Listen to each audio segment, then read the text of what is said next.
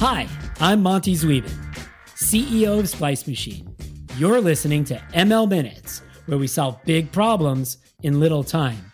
Every two weeks, we invite a different thought leader to talk about a problem they're solving with machine learning. With an exciting twist, our guest has only one minute to answer each question. Let's get started.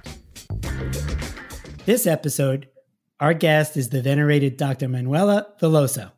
Manuela joined JP Morgan in July 2018 to create and head their artificial intelligence research lab. Manuela is currently on leave from Carnegie Mellon University, where she is the prestigious Herb Simon University professor in the School of Computer Science.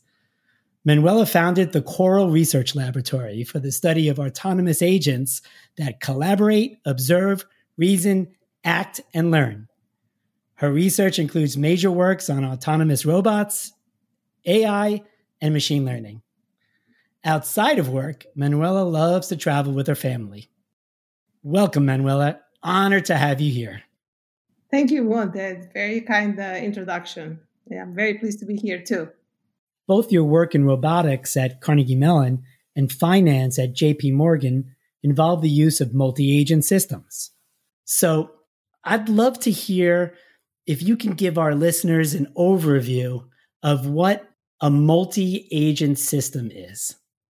So, uh, a multi agent system is exactly what the words say it's uh, multiple agents that try to do a task together.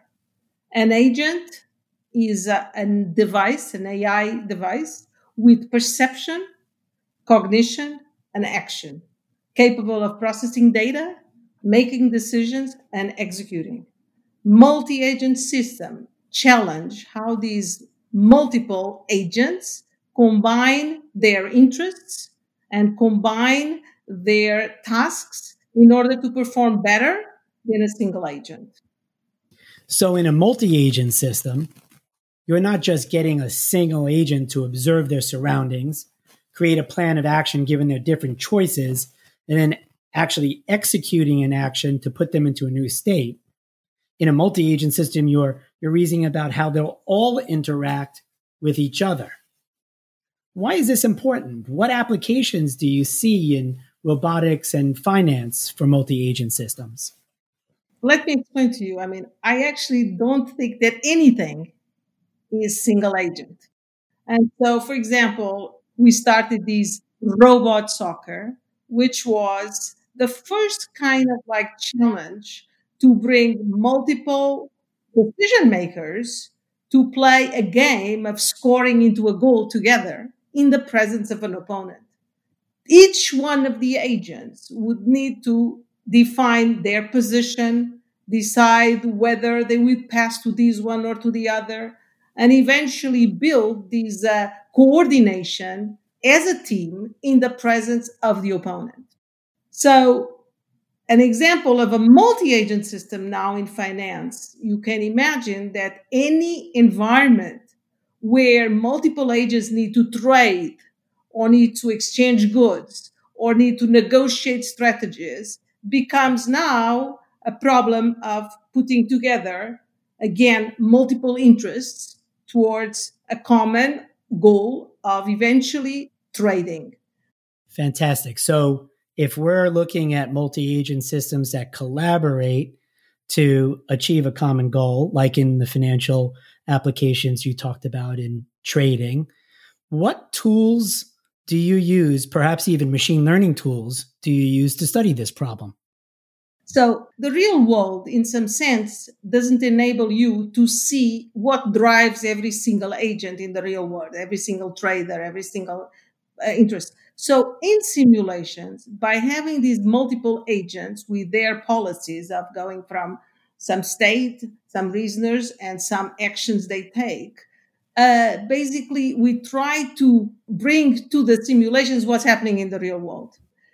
Now, again, as we don't know, this becomes a learning problem. A learning problem in the sense that we would love to figure out what type of uh, policy drives the other agents when we execute our own actions.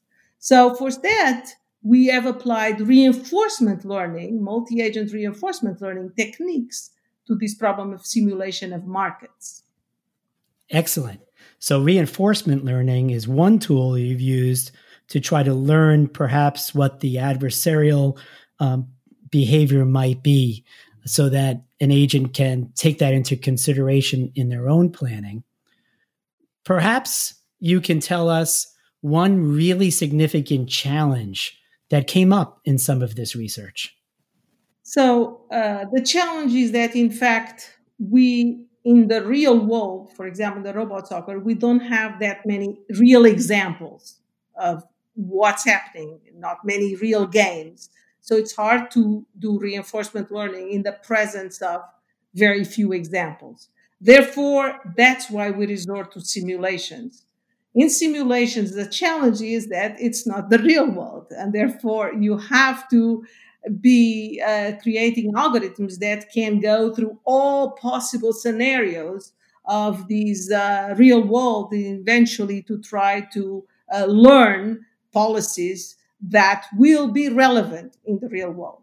But let me tell you that we also use real data in the simulations to, to do what we call calibrate our agents by trying to force, in some sense, the actions of our agents in simulation to be similar to the real world, we end up having the agents converge to very close to real policies. Excellent. So the challenge here is a small amounts of data problem. I think this is a very uh, significant problem that that hits many machine learning researchers, where so many of our algorithms depend on large data sets.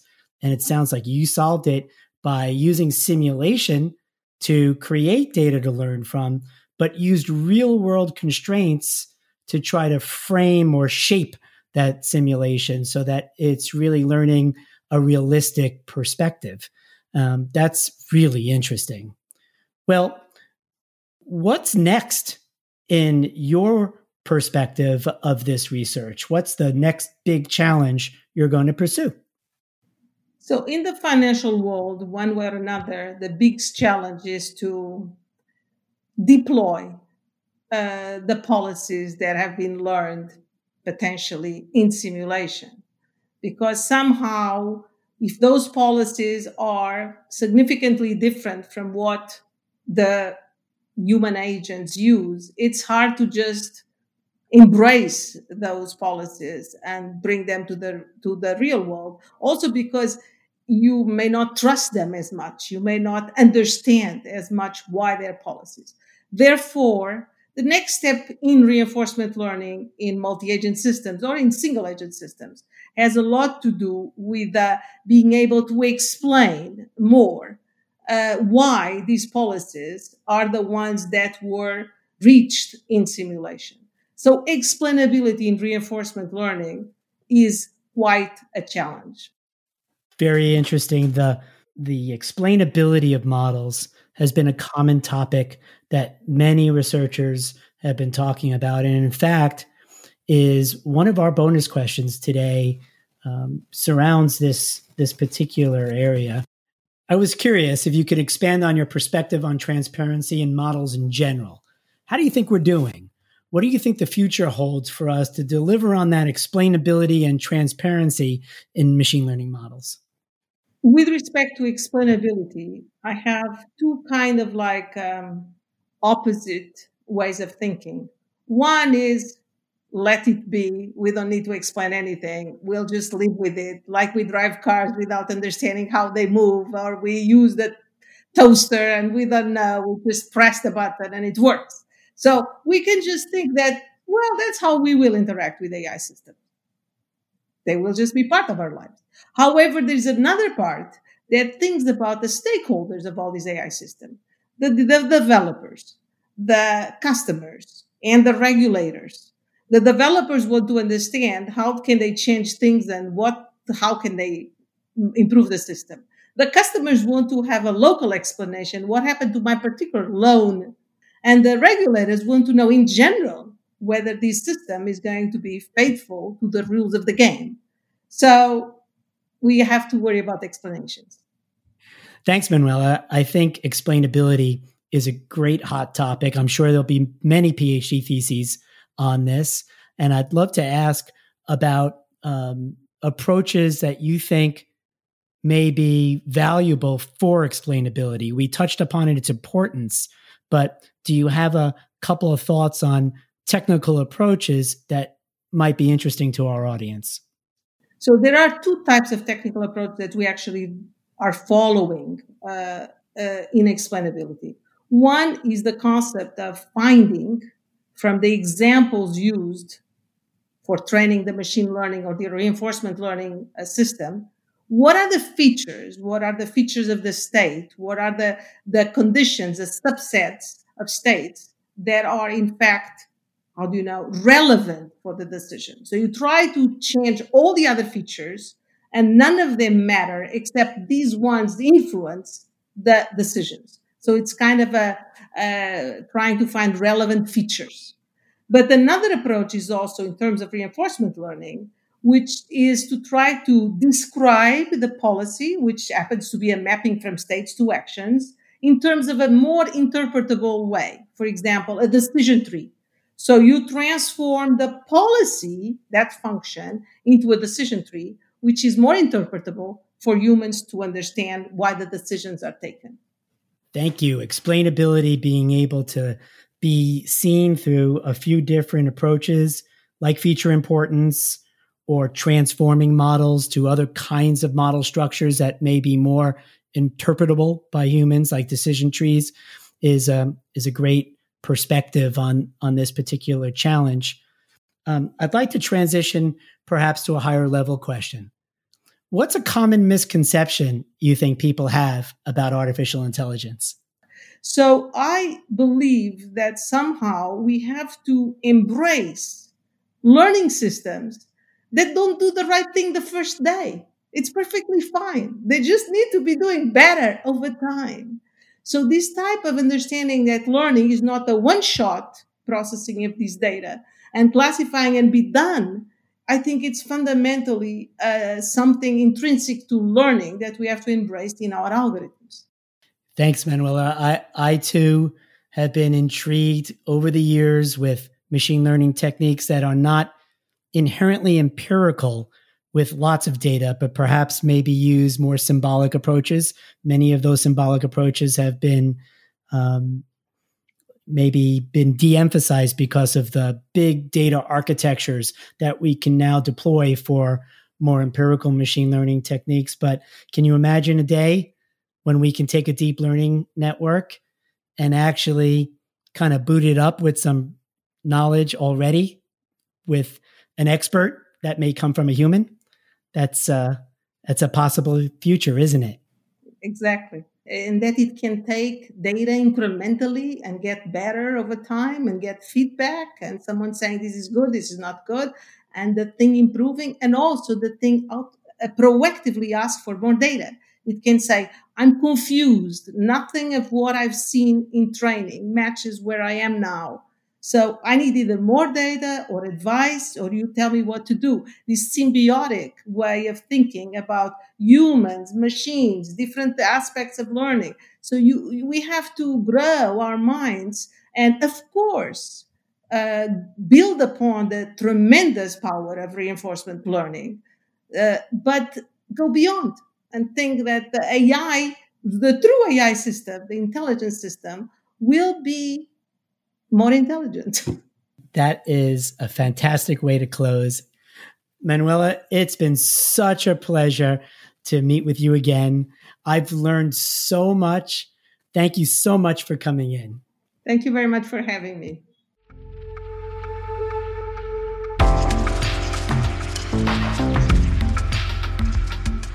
If you want to hear Manuela's thoughts on misconceptions of AI and natural language processing, check out our bonus minutes. They're linked in the show notes below and on our website, mlminutes.com. Check back in two weeks on Wednesday, October 28th, where we'll talk about using machine learning to fight COVID 19. To stay up to date on our upcoming guests and giveaways, you can follow our Twitter and Instagram at ML Minutes. Our intro music is Funkin' It by the Jazzual Suspects, and our outro music is Last Call by Shiny Objects, both on the Ohm Records label. ML Minutes is produced and edited by Morgan Sweeney. I'm your host, Monty Zweben, and this was an ML Minute.